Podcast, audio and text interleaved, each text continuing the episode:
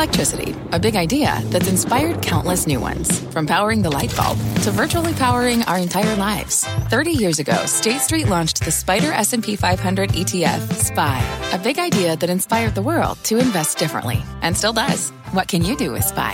Before investing, consider the fund's investment objectives, risks, charges, and expenses. Visit ssga.com for a prospectus containing this and other information. Read it carefully before investing. SPY is subject to risks similar to those of stocks. All ETFs are subject to risk, including possible loss of principal. Alps Distributors, Inc. Distributor. I'm Scott Wapner, and you're listening to CNBC's Halftime Report, the podcast, the most profitable hour of the trading day. We record this live weekdays at 12 Eastern. Listen in. Carl, thanks very much. Breaking news. Welcome to the halftime report. I'm Scott Wapner. That's a live shot right there of the Roosevelt Room in the White House, where any minute now, President Biden is going to speak about the new COVID strain, which, as you know, is raising alarm around the world. We're going to take you there live. Also, want to show you the markets. They are bouncing back today following Friday's big sell off. Let me show you where we currently stand this hour. Decent day for stocks, certainly after Friday. We are off the best levels, though. NASDAQ, the biggest winner thus far on the day, up nearly one and three quarters percent. The S&P 500 better than 1% as well. Dow doing okay, was up better than this. It's still up some 215 points. I've got the investment committee with me as always today. Joining me for the hour, Brenda Vingiello, Jim Lebenthal, Steve Weiss, and Joe Terranova. Guys, it's good to see everybody. Let me remind you as well, uh, the president is set to speak in just a matter of, of moments, and we're going to go there live. So forgive me if I have to jump away from your comments in the middle. The biggest question I have for all of you, because we didn't have a show on Friday and we weren't able to hear from you, is to what degree, Jim, since you've been the one who's most all in in this market, is this a game changer in how you're thinking about the way you're investing right now, if at all? Yeah, I'm not changing my tune, Scott. I'm staying all in and I'm overweight to the cyclicals. Now, let me give you two points here. First is if you take a look at the S&P 500 equally weighted index versus the market cap headline index over the last 6 months, it's the market cap index that has wildly outperformed. And Jim, I'm going to interrupt you right now because let's listen to the president. Hope you all had a happy Thanksgiving, able to get together with your family and friends, and uh, It was great to see uh, so many families getting together this Thanksgiving after being apart last year, and we have much to be grateful for as a nation. when I was elected, I said I would always be honest with you. So today, I want to take a few moments to talk about the new COVID variant, first identified last week in southern Africa. It's called the Omicron. It is the, uh, to their credit, the scientific community in South Africa quickly notified the world of the emergence of this new variant. This kind of transparency is to be encouraged and applauded because it increases our ability to respond quickly to any new threats. And that's exactly what we did. The very day the World Health Organization identified the new variant, I took immediate steps to restrict travel from countries in southern Africa. But while we have that travel restrictions can slow the speed of Omicron, it cannot prevent it. But here's what it does it gives us time, gives us time to take more actions, to move quicker, to make sure people understand you have to get your vaccine. You have to get the shot. You have to get the get the booster if you're sooner or later we're going to see cases of this new variant here in the United States. We'll have to face this new threat just as we faced those that come before it. Today, there are three messages about the new variant that I want the American people to hear. First, this variant is a cause for concern, not a cause for panic. We have the best vaccine in the world, the best medicines, the best scientists, and we're learning more every single day. And we'll fight this variant with scientific and, and knowledgeable actions and speed, not chaos and confusion. we have more tools today to fight the variant than we've ever had before. From vaccines to boosters to vaccines for children, five years and older, and much more. A year ago, America was floundering against the first variant of COVID. We beat that variant significantly, and then we got hit by a far more powerful threat, the Delta variant. But we took action, and now we're seeing deaths from Delta come down we'll fight the you know and look we're, we're going to fight and beat this new variant as well We're learning more about this new variant every single day. And as we learn more, we're going to share that information with the American people candidly and promptly. Second, the best protection, I know you're tired of hearing me say this, the best protection against this new variant or any of the, of the variants out there, the ones we've been dealing with already, is getting fully vaccinated and getting a booster shot. Most Americans are fully vaccinated, but not yet boosted. If you're 18 years or over and got fully vaccinated before June the 1st, go get the booster shot today. They're free and they're available at 80,000 locations coast to coast. A fully vaccinated booster person is the most protected against COVID. Do not wait. Go get your booster if it's time for you to do so. And if you are not vaccinated, now's the time to get vaccinated and take your children to be vaccinated. Every child age five or older can get safe, effective vaccines now. While it will be a few weeks before we know everything we need to know about how strongly the existing vaccines protect against the new variant, Dr. Fauci is with me today, of our medical team, and uh, believe that the vaccines will continue to provide a degree of protection against severe disease. And as additional protections, please wear your mask when you're indoors, in public settings, around other people. It protects you, it protects those around you. Third, in the event, hopefully unlikely, that updated vaccinations or boosters are needed to respond to this new variant, we will accelerate their development and deployment with every available tool. I want to reiterate Dr. Fauci believes that the current vaccines provide at least some protection against the new variant, and the boosters strengthen that protection significantly. We do not yet believe that additional measures will be needed. But so that we are prepared if needed, my team is already working with officials at Pfizer and Moderna and Johnson & Johnson to develop contingency plans for vaccines or boosters if needed. And I will also direct the FDA and the CDC to use the fastest process available without cutting any corners for safety to get such vaccines approved and on the market if needed. And we'll do that the same way that any modifications are needed or current treatments need uh, used to help those with, uh, who get ill with the COVID virus. Look, I'm, uh, I'm sparing no effort and removing all roadblocks to keep the American people safe. All of this is uh, confusing to a lot of people. But if it's confusing to you, let me close with this simple message. If you are vaccinated, but still worried about the new variant, get your booster. If you aren't vaccinated, get that shot. Go get that first shot. My team at the White House will provide me with daily updates this week on Thursday, I'll be putting forward a detailed strategy outlining how we're going to fight COVID this winter, not with shutdowns or lockdowns, but with more widespread vaccinations, boosters, testing, and more. I promised every American that there will be always be the latest vaccines available and the booster shots available to them and for free and everywhere available. Every single American, free of charge. And I will keep that commitment. But we need to do more than vaccinate Americans. To beat the pandemic, we have to vaccinate the world as well. And America is leading that effort.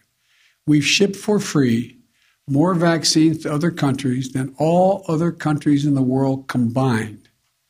Over 275 million vaccines to 110 countries. Now we need the rest of the world to step up as well. Let me be clear. Not a single vaccine shot Americans ever send to the rest of the world will ever come at the expense of any American. I will always make sure that our people are protected first. But vaccinating the world is just one more tool in how we need to meet our moral obligation as Americans and how to best protect Americans as well. The Delta variants and now the Omicron variant all emerged elsewhere in the world. So we can't let up until the world is vaccinated. We're protecting Americans by doing that as well. As we continue this effort, let's remember where we stand. We're in a very different place as we enter the month of December this month compared to where we were last uh, last September, last Christmas. Last Christmas, fewer than 1% of American adults were vaccinated. This Christmas, the number will be over 71%, including more than 86% of seniors. Last Christmas, our children were at risk without a vaccine. This Christmas, we have safe and effective vaccines for children ages 5 and older, with more than 19 million children and counting now vaccinated. Last year, a majority of schools were closed. This year, 99% of our schools are open. Let me reiterate once more. We also now have booster shots that provide extra protection. They're free and convenient. There is still time to get your first two shots or your booster shot or get your children vaccinated before Christmas. All three are available and can be done before Christmas. If you and your family are fully vaccinated, you can celebrate the holidays much more safely. And given where we were last year, that's a blessing that none of us should take for granted. We're throwing everything we can at this virus, tracking it from every angle. And that's what we have to keep doing. That's how we reopened our country. That's how we reopen our businesses. That's how we reopen our schools. That's how, even with the pandemic, we've generated a record job creation, a record economic growth in this country. We've moved forward in the face of COVID 19. We have moved forward in the face of the Delta variant. And we move forward now in the face of the Omicron variant as well. So thank you. and God bless our troops. And I hope you all have, I'll be speaking before them, but a Merry Christmas as we approach it. Uh, questions? Should Americans be worried, sir? Let me call on Nancy Bloomberg.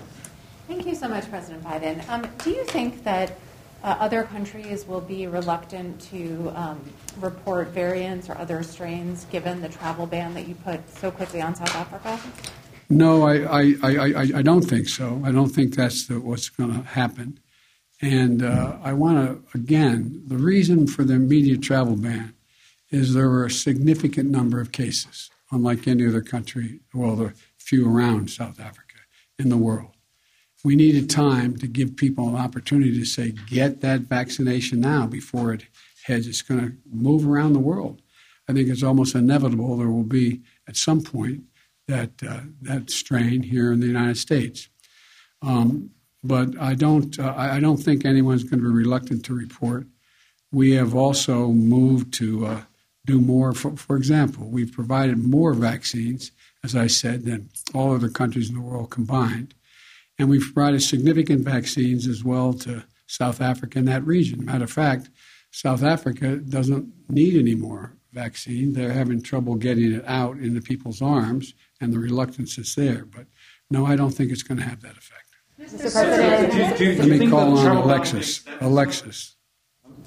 Alex? Oh, Alex? We've got two Alex. oh. Alex Reuters. Yes, thank you so much, Mr. President. I wanted to ask if the U.S. is doing anything to screen international travels for this variant and what is being done, if anything, internally to see if the virus, this variant, has already arrived. Well, there's a lot being done. Uh, I'm going to turn to Dr. Fauci to uh, answer the last question about what's being done. Doc? Thank you, Mr. President. We already have in place when people come into the United States, they have to be tested before they get on and they have to show vaccination uh, uh, documentation. So even before Omicron came in, we have a situation where we'll be able to test. And talking about testing, for, fortunately for us, the PCRs that we mostly use would pick up this very unusual variant that has a real large constellation of mutations. Fortunately for us, that the PCRs that we do do pick it up. And uh, we're following extremely closely the medical community, the COVID team, uh, any developments as it relates to how severe it is, how quickly it mutates, how quickly it spreads, how dangerous it is, et cetera. We have more work to do in that area. And uh, Wall Street Journal, Sabrina.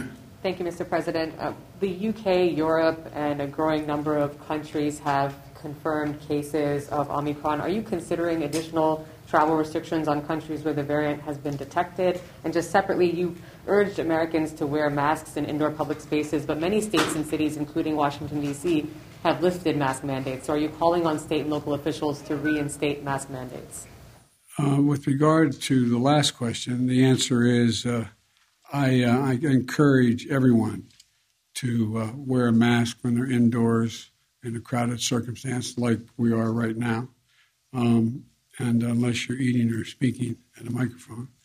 Um, and uh, secondly, um, uh, the degree of the spread impacts on whether or not there's a need for any travel restriction.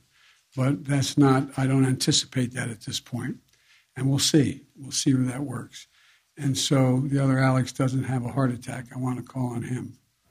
Is it, is it that? Mr. President, hi. Two female Alexes. Yeah, no, I, am not an Alex, but I'd love to ask one question. And the other Alex. Okay, yeah. let me ask the other Alex and then you. Sure. Um, Mr. President, uh, is this the new normal that Americans should expect, anticipating future uh, potential variants? Should we expect intermittent travel restrictions and potential drops in the stock market going forward? Do you have any words of reassurance that this won't become the new normal? And then for both you and Dr. Fauci, Dr. Fauci said earlier on CBS that uh, lockdowns, shutdowns are off off the table for uh, restraining COVID going forward. You said that won't be part of your plan on Thursday. But why is that? Why are you taking that off the table? Well, to answer your first question first, uh, the answer is I expect this not to be the new normal. I expect the new normal to be everyone ends up getting vaccinated in the booster shot. So we reduce the number of people who aren't protected to such a low degree that we're not seeing the spread of these viruses. Now, we remain to be seen exactly what the elements of this particular strain are, but if, as I hope, then it's not going to be fundamentally different than in the past. Um, and uh, in terms of uh, what was the second part of the question? Are lockdowns off the table? Yes, for now. Yes. Why, why is that? Well, because we're able to, if people are vaccinated and wear their mask, there's no need for lockdown. So, um, my last question. Yes, going on from, from that question, uh, we've got the Christmas period coming up, huge amount of travel. Um, would you give any thought to domestic flights requiring test or vaccine before people get on planes the same way as they do for international flights? Well, at this point, that's not been recommended. I would wait for my uh, the scientific community to give, give me a recommendation on that. Are travel restrictions too late to be effective, sir, given that Dr. Fauci says this new variant could already be here? You understand the point of the, of the travel of the restriction to give us time to get people to get protection, to be vaccinated and get the booster. That's the reason for it. Thank you all so very, very much. I appreciate it. Thank you. And I'm sure I'll see you between now and Christmas, but uh, hope you had a good Thanksgiving. Thanks. All right, that is President Biden there, as you see, uh, flanked by the vice president and also Dr. Fauci with an update on the new COVID variant, one the president says is cause for concern, but not a cause for panic. He continues to urge more vaccinations, including booster shots for those who are uh, eligible. And there at the end, importantly, says uh, lockdowns are off the table for now. That, according to President Biden, also saying that at least for the moment, that Dr. Fauci believes that current vaccines provide some degree of protection against severe disease, but we're not going to know uh, for another couple of weeks until they can uh, have more surveillance on this new variant. We do have Kayla Tausche and Meg Terrell standing by. Kayla, I'm going to go to you first on what we just heard from the president and how the administration is handling this new news.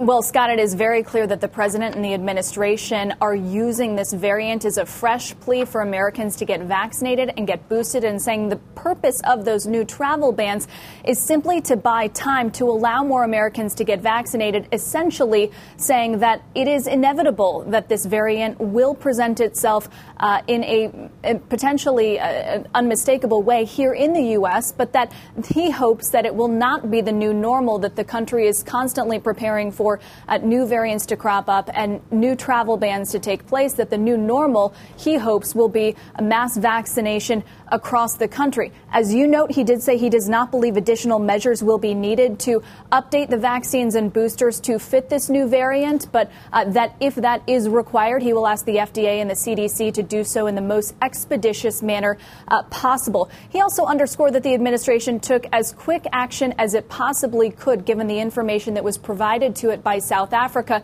And that's an important note, Scott, because everything for this administration is tied back to getting the pandemic under control. The president's approval rating is tied to COVID. Economic growth in this country is tied to COVID. So, to the extent that the administration uh, can act quickly and convince Americans that it is acting quickly, uh, then uh, a lot is on the line here, not only for the health of the country, uh, but also the success of this administration, Scott. Yeah, Kayla. And uh, Meg, I'll go to you now. Um, there's much we don't know, uh, obviously, but what the president did say, at least currently, according to Dr. Fauci, is that the current vaccines provide some degree of protection against severe disease. Dare I say, the market looked to take a little bit of a move higher as the president was saying that. The Dow, as we see it now, is up by just slightly uh, less than 300 points. What'd you make of that? Yeah, you know, that is the expectation. Of course, we're going to have to wait to see the results from these studies, uh, the first of which should come in over the next week or two, just the, the lab tests, really, to see how well these vaccines can neutralize the Omicron variant.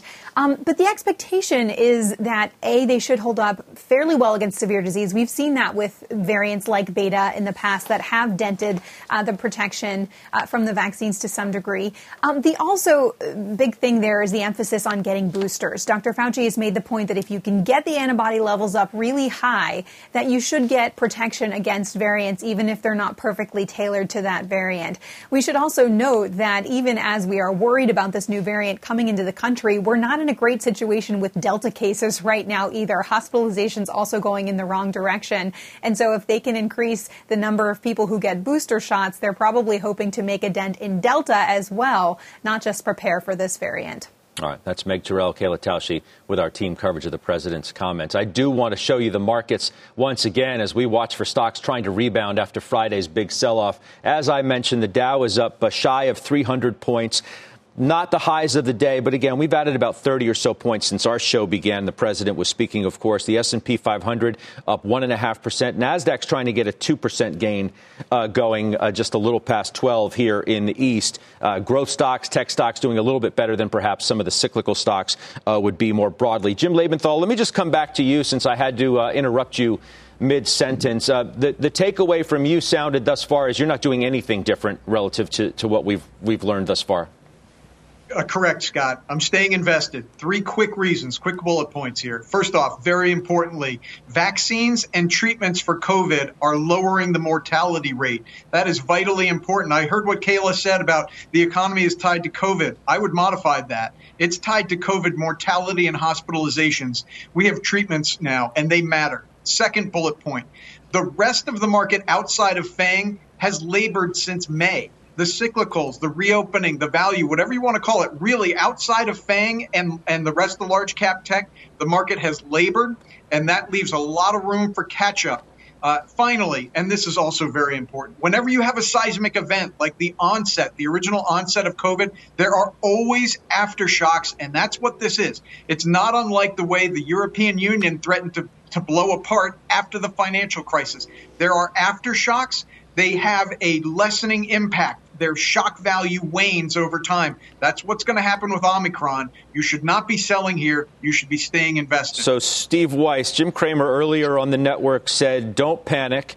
If you panic and sell, you're going to miss the opportunity and you're going to buy them back higher. Um, how do you see things in light of what Jim Lebenthal said and those comments from Jim Cramer?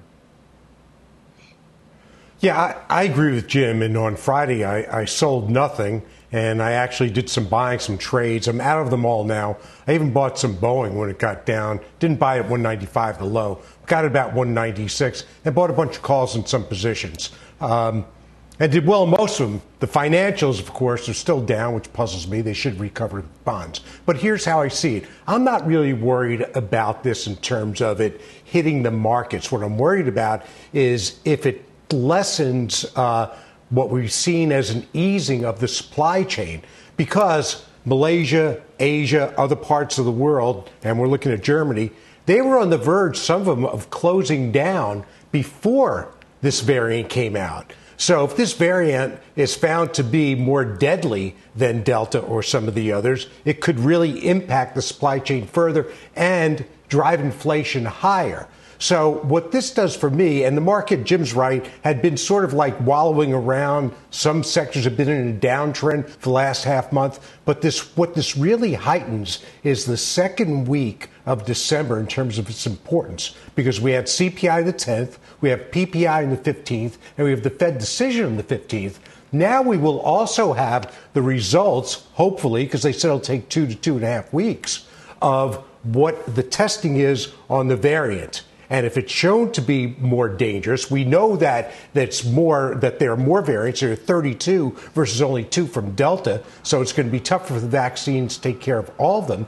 But that potential is a flashpoint for the market. Will keep the Fed on hold. I'd been looking for them to accelerate the uh, you know the taper mm-hmm. and to tighten in the May timeframe. Right. I don't know. So there's a lot up for grabs. I don't think it's a slam dunk market rallies to the end of the year at all. No, but but it certainly seems Brenda, at least for the moment, and watching the intraday move and the tick by tick move, and we can put that back up if if we could, that the market is at least for the moment today taking some comfort in what we heard from the president and Dr. Fauci moments ago. No more lockdowns, no new ones, at least at the time being no more travel restrictions, and at least some level of optimism about vaccine efficacy.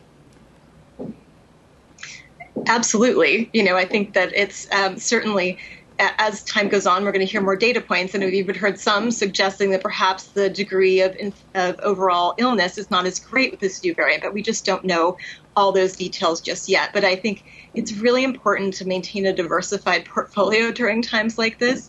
Uh, we are similarly positioned uh, to Jim in that we are have not made any changes. We're maintaining an overweight to equity. But I think if you look within your equity portfolio, it's important to have exposure to both growth names, large cap tech names in particular. Uh, those are in this market certainly regarded as being safe they're what works every time there's been a global growth scare. Um, and then have exposure to some cyclical reopening stocks as well, because I think that really will be the ultimate driver of the market if we look out over the next six to nine months, if and when we do truly begin to reopen. So I think it's important to have exposure to both of those categories within a portfolio, knowing that they're not, probably not going to work at exactly the same time, and that's okay. It's part of having a diversified allocation. The other point, Joe, is that, you know, I wonder if stocks are more vulnerable today, given the fact that we've had this melt up going into this news. And some calls for a correction being imminent, whether it was a technical call from Fundstrat or others suggesting that we were going to have some sort of pullback before a year end rally. I, I wonder how you think about that issue.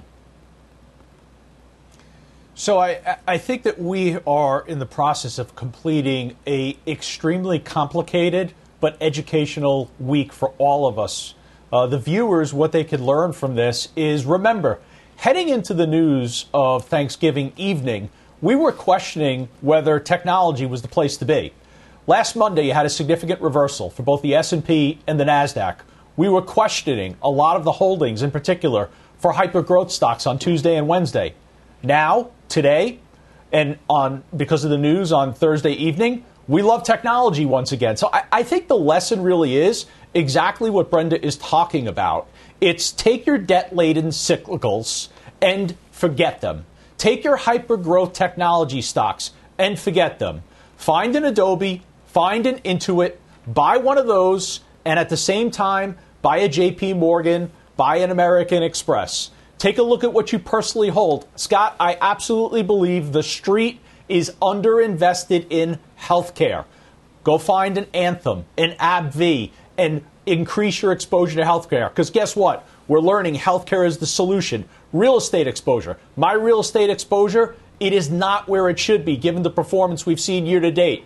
Look at a public storage, look at a Prologis, two names that I'm looking at. So I just look at the entirety of this week and I say, okay, it's really time to understand what your risk is in the market because you've had two strategies, the growth strategy and the value strategy, absorbing a tremendous shock. And I'm not smart enough to know which one of those I should be concentrating in a particular direction based on what the uh, outcome is going to be for Omicron or if the Fed is or isn't going to taper fast enough. I understand, but I, I still see you guys making moves uh, that I find interesting at a time where we're all seemingly urging our viewers to be cautious, not to panic, not to do anything rash because you may regret it. Or as Jim Cramer says, if you want to buy something back, you may have to buy it back higher. I see Steve Weiss selling United Airlines this morning.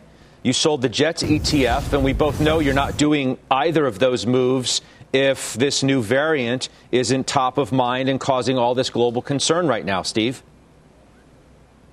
Yeah, well, first of all, I sold the Jets over a week ago. Uh, that trade wasn't working out. I didn't see it really working out. I had concerns about UAL going into this. It's been terrible. I just I think that this will do two things, Omicron. I think one, it'll have a chilling effect on some travel, and particularly international travel, where United is the largest of all the domestic carriers. That's number one. And number two, uh, it's going to keep perhaps older people from coming back into the workforce. So, look, I, you know, I haven't done much of anything else. I did, there's one thing which I didn't put in my disclosures, which is I sold some Moderna calls way above the market. Uh, I think it was the 390s, just because the premium was ridiculous and the stock would have to go over 400, which it may do, but I thought it was just a good trade on options expiring this Friday. So my portfolio is constant. I was looking to lighten up a little bit more. I had lightened up, but not taking this opportunity to do it. I would point out that despite the market recovery, the advanced decline line in NASDAQ is skewing towards decliners. So I do think we'll bounce a little more because there's no news coming out and we have such a violent, quick decline. But I'm not looking to buy anything unless it's really, really on sale. And I'm not seeing that just yet. But if, if we're, Joe, going to be somewhat prisoner to incremental news now, which could come hourly, mm-hmm. daily, or, or what have you regarding this new variant and the vaccines. Um, is it dangerous to make moves in your portfolio based on where we currently stand today? I look at you sold the Jets ETF as well. And again, I find it hard to believe that you would make a move like that absent this news. Oh, I sold the Jets ETF because I'm down 18% on the position. So whatever the reason is that that 18% loss is being incurred in my portfolio, uh, that that's going bye bye. I, I, don't like to lose 18% on any given position. Um, I agree with what you're you're suggesting, and quite candidly, Scott, much of my activity, both on Friday and today, has been in the futures market. I've probably traded more crude oil futures between Friday and today than I've collectively traded in the last five years. I've traded probably more Nasdaq and S&P futures than I've traded in the last five years. So uh, I'm trying to find opportunities. I gave the viewers some stocks that I'm looking at. Uh, I am looking to increase, as I said, real estate and healthcare exposure. But I'm going to be certain if I'm stepping in and I'm buying in one particular strategy, whether it's growth or value, I'm making sure, to Brenda's point, I'm diversifying and offsetting that with a holding on the other side of that strategy. Well, I mean, the most bullish people out there are not changing their calls by any stretch. Tom Lee today, no. we would be aggressive buyers of the pullback. Citi, buy into any dip. Credit Suisse, they look at the VIX and spikes in volatility. The VIX jumped from 18.6 to 28.6. They say that kind of move is most often followed by robust reversals. Uh, let's bring in Ed Yardeni now. He's the president of Yardeni Research, also the author of the new book titled In Praise of Profits. Uh, people are trying to hold on to the profits they've gained this year, Ed, and they've been sizable in the S&P. Uh, how, where do you think we are today now? Well, I, I, think the market's going higher. It's still a bull market, in my opinion. Uh, my target for year end, we're getting closer to it, is 4,800. And uh, next year, I think we're going to go to 5,200, and the year after that, 5,500. Uh, these are not huge increases. Uh, they're really very consistent with a, a normal growth uh, rate of, of earnings around 6, 7, 8%.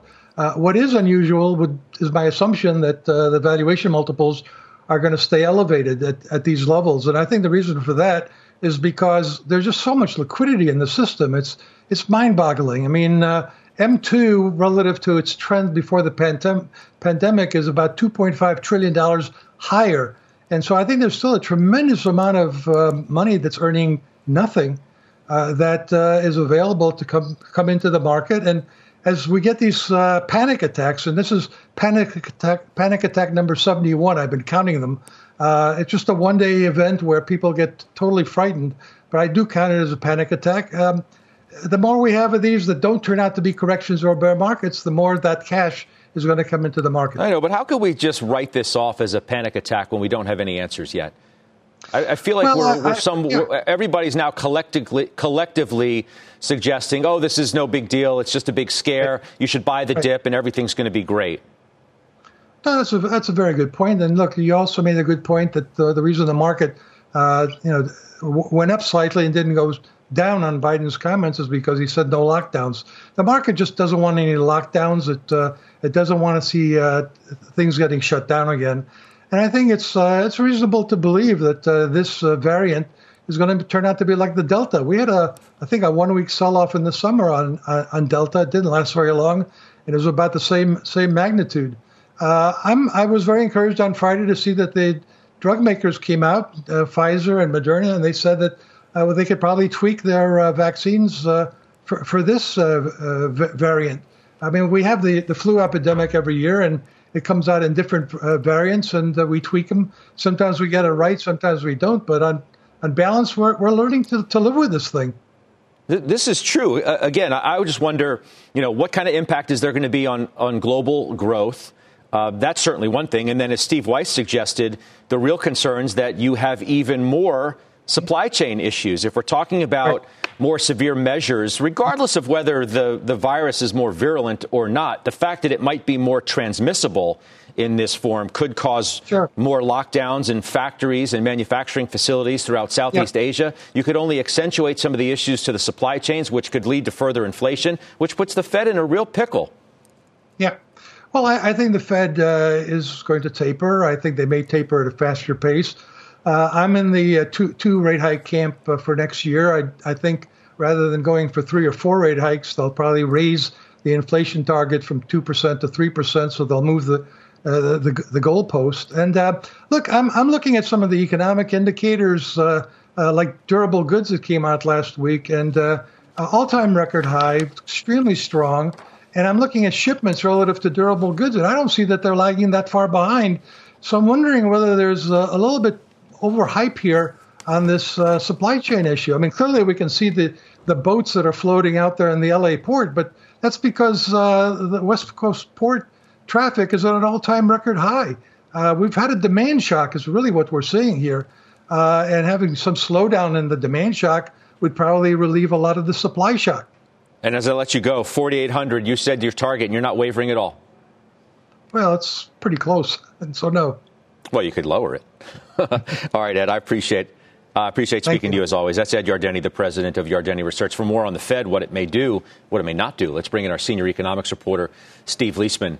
Uh, Steve, it's good to have you here. Uh, in light of this new news, what do you think Jay Powell's thinking today? Yeah, if, if, I, if you might, Scott, a little context here, which is we had just arrived at a new consensus, which was the idea of a faster taper. And that came from some of the stuff that Ed was talking about, the better economic data we'd had, uh, also the idea that inflation was up, and some commentary from Fed officials that, hey, maybe we need to speed this up so we can get the rate hikes quicker next year. So that was on Wednesday. Get the holiday, eat some turkey, come back on Friday, Omicron, and now there's a new, new consensus, and that new consensus is that the Fed will not be speeding, speeding up the taper. They may yet come back in January. When I look at Fed probabilities, it's dialed down considerably, and I've been watching the May probabilities. That's where you want to find, you want to look to find the chance of a rate hike, uh, of, a, of a faster taper.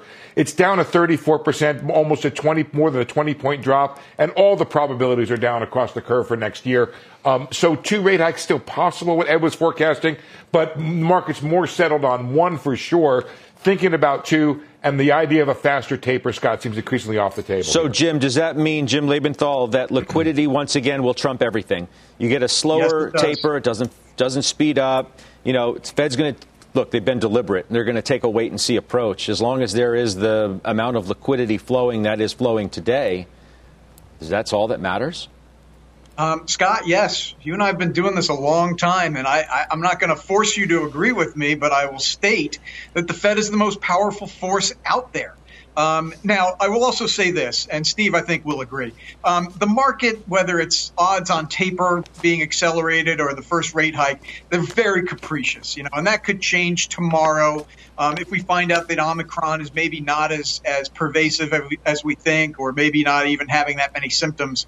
Um, ultimately, what this comes down to, Scott, for the Fed and for all of us, is whether the economy is going to slow down. And I look at TSA uh, airline passengers set a post pandemic record last week. I look at 111,000 fans in attendance at Michigan, Ohio State, and I submit to all of us this is not a country or a society that is willing to shut down again. So the Fed's going to respond to the probabilities of e- economic slowdown, and I just don't see it happening. All right, let me uh, thank Steve Liesman. Steve, thank you as always. Got to run. Oh, you have a last quick point. You, look like you're about to say something. Just make it quick if you don't mind. Yeah, sure. No, I think I think uh, uh, Jim's right on that. That we're we're going to have. Uh, you're not going to dial back growth. We've learned to live with this thing, and I think the important factor is here the way the Fed looks at it, Scott, is each new wave has had less economic impact. Jury's still out on this one, but that's been the trend over the last several waves. All right, I've, I've learned to read the Liesman, and I could tell you wanted to say something, so I'm glad you made that last point. We'll talk to you soon. That's Steve Liesman sure. there. We do have more to get to after this quick break. The Twitter CEO, Jack, well, former CEO now, Jack Dorsey's out. Our own David Faber broke the news. Josh Brown's calling in to talk about what you should do with that stock. We'll do that in two minutes.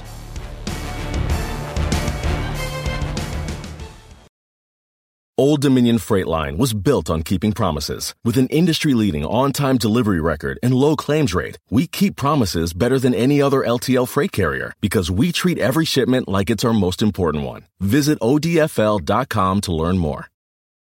B2B selling is tougher than ever, and we feel your pain. If you're struggling to close deals, consider giving LinkedIn Sales Navigator a shot. This sales intelligence platform helps professionals like you engage high value customers drive higher revenue, and increase sales performance. Sales Navigator also guides you in targeting the right buyers, highlights key signals such as job changes or which accounts you should prioritize, and uncovers hidden hot prospects so you can find those buyers that are most likely to convert. Fueled by LinkedIn's 1 billion member platform, Sales Navigator gives you the most up to date first party data, enabling you to unlock conversations with the people that matter. Right now, you can try LinkedIn Sales Navigator and get a 60-day free trial at linkedin.com slash halftime report. That is linkedin.com slash halftime report for a 60-day free trial. Let LinkedIn Sales Navigator help you sell like a superstar today. Just go to linkedin.com slash halftime report and get started.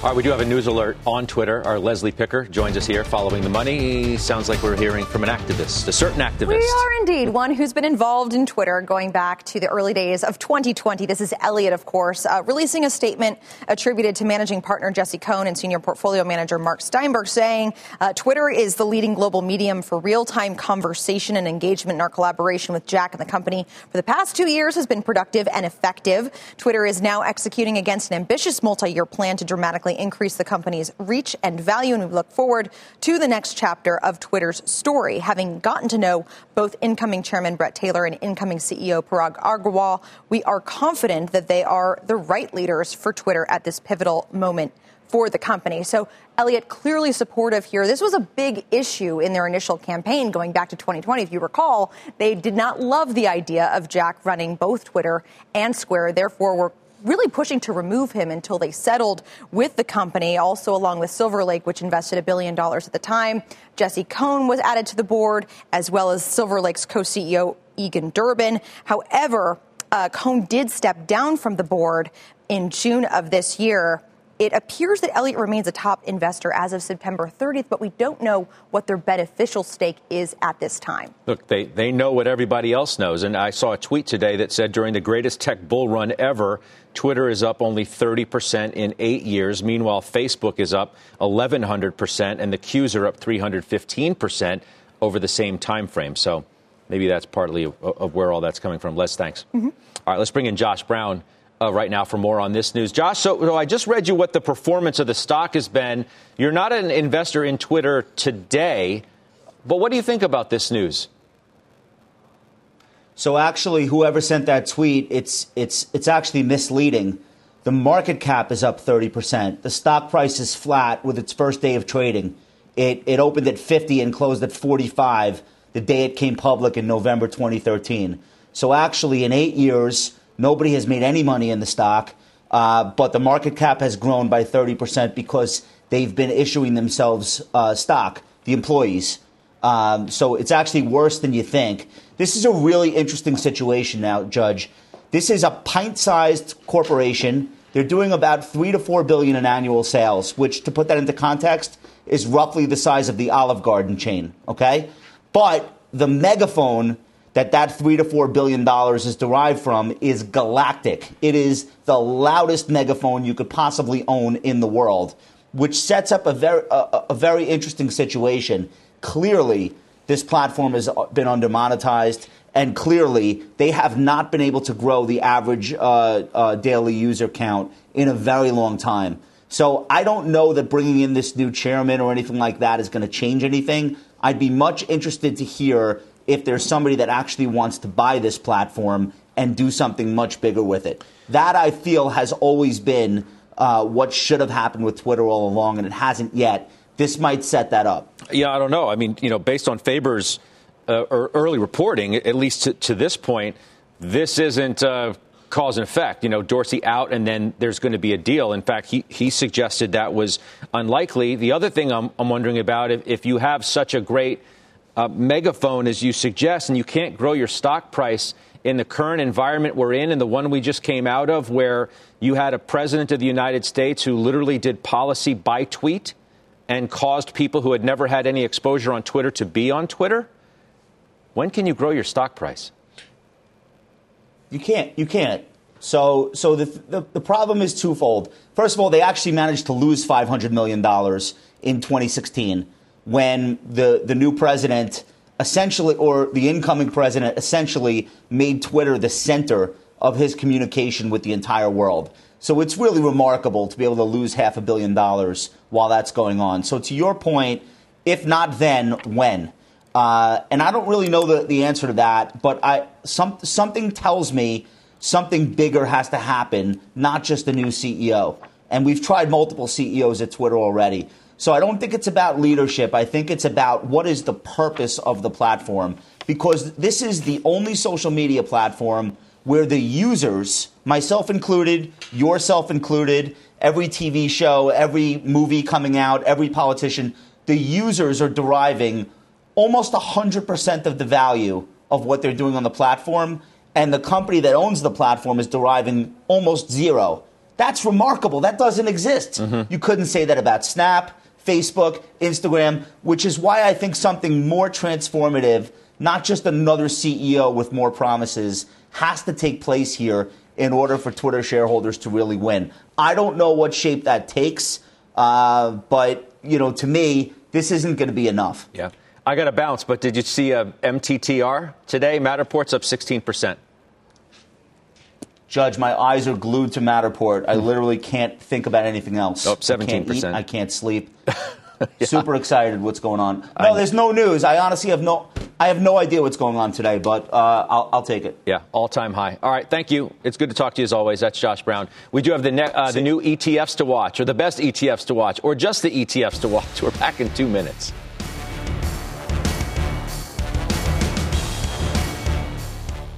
You seek the key, but first, you must learn the ways of precision, craft, and performance with Acura's all-electric ZDX. With a premium Bang & Olufsen sound system up to a 313-mile range and a Type S variant with an estimated 500 horsepower, the ZDX is their most powerful SUV yet. Unlock the energy when you visit Acura.com to order yours today. What does it mean to be rich? Maybe it's less about reaching a magic number and more about discovering the magic in life. At Edward Jones, our dedicated financial advisors are the people you can count on for financial strategies that help support a life you love. Because the key to being rich is knowing what counts. Learn more about our comprehensive approach to planning at edwardjones.com slash find your rich. Edward Jones, member SIPC.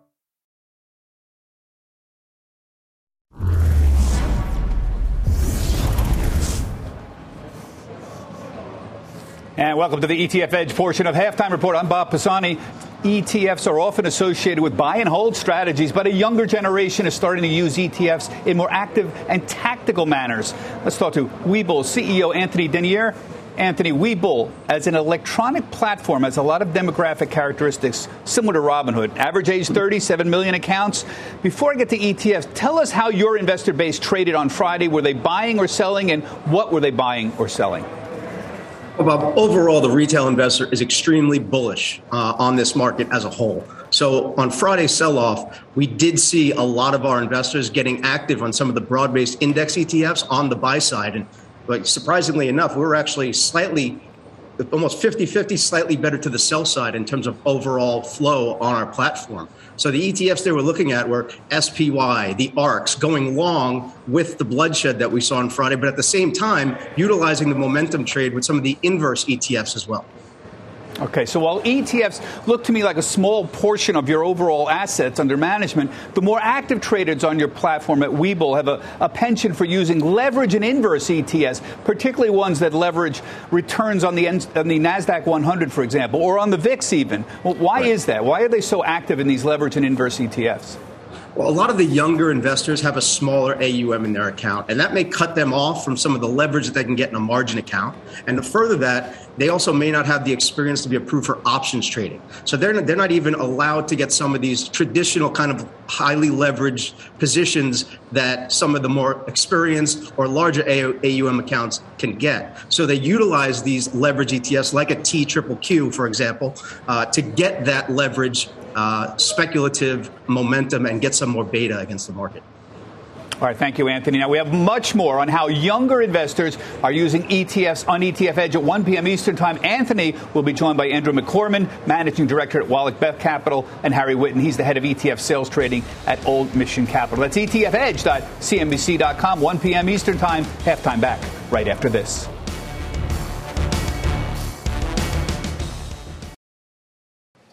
All right, welcome back. I want to call your attention to shares of Disney. They're down 1% today.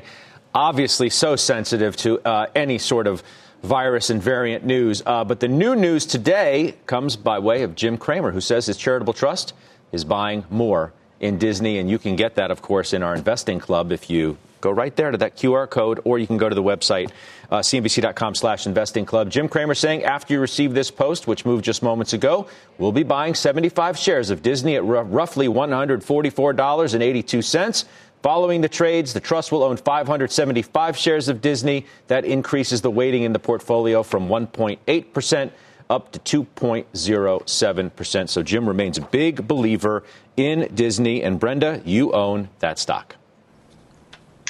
We do, and we remain big believers as well. You know, just think, especially relative to other companies within the streaming universe, knowing that Disney has lots of other parts of their business, but they just have multiple ways to connect to their customer, not only through movies, streaming, the parks, and also with um, uh, licensed content. So it's just um, it's a great story. It's acted terribly this year. I, we still think there's a ton of opportunity there. Um, and when, when and if the, the economy does fully reopen and recover, we think this company is incredibly well positioned to be in much better shape than it was even pre pandemic. Farmer Jim, you own Disney too. I do, and, and as Brenda said, it has been disappointing, but uh, she does nail that there, there, are multiple ways that the company makes money. I think what's important here is to note that it, it really had a bad quarter last quarter. Bob Chapek pre-announced it. But I think it's just that one quarter. I think it's one blemish on what's otherwise going to be a two or three year hold here where it goes steadily up on all those multiple ways to make money. So I think if you're not in it, this is a great price, as Jimmy is doing, uh, to get into the stock. Yeah, JP Morgan reiterates uh, overweight. Price target today uh, remains at $220. Let's do some final trades if we may. Joe Terranova, why don't you start us off? Scott Costco all time high. Best thing about it, it doesn't know what it is. Doesn't know if mm-hmm. it's growth, doesn't know if it's value, cyclically oriented, technology. It's just a company that continues to work. Yeah, it's a nice move today for that stock, two and two thirds percent. Uh, Steve Weiss, let me guess, Moderna. Moderna, and I did add a little to Moderna, and this just proves out the platform, that science platform, it's technology, and they can respond to any virus, incredible speed, and you'll get flu numbers, hopefully, the results of the trial coming out soon, any day as a matter of fact. That'll drive it further. Okay, Brenda? Booking holdings is far from an all time high, but we think this is a great way to gain exposure to the eventual recovery in leisure and travel related activities with a very asset light business model. Okay, and finally, Farmer Jim. Yeah, Scott, I mentioned those record air traveler numbers. Uh, that's why I'm picking Alaska Air. It does not have international travel. It's got a pristine balance sheet. Great way to play the airline recovery. All right, good stuff. Good to see everybody. Thanks so much for watching. The exchange begins now. You've been listening to CNBC's Halftime Report, the podcast. You can always catch us live weekdays at 12 Eastern, only on CNBC. True or false? Walmart has eye care. True. Stop by Walmart to save and browse top designer frames right where you already shop. And they accept most insurance. Welcome to Easy Eye Care. Welcome to your Walmart.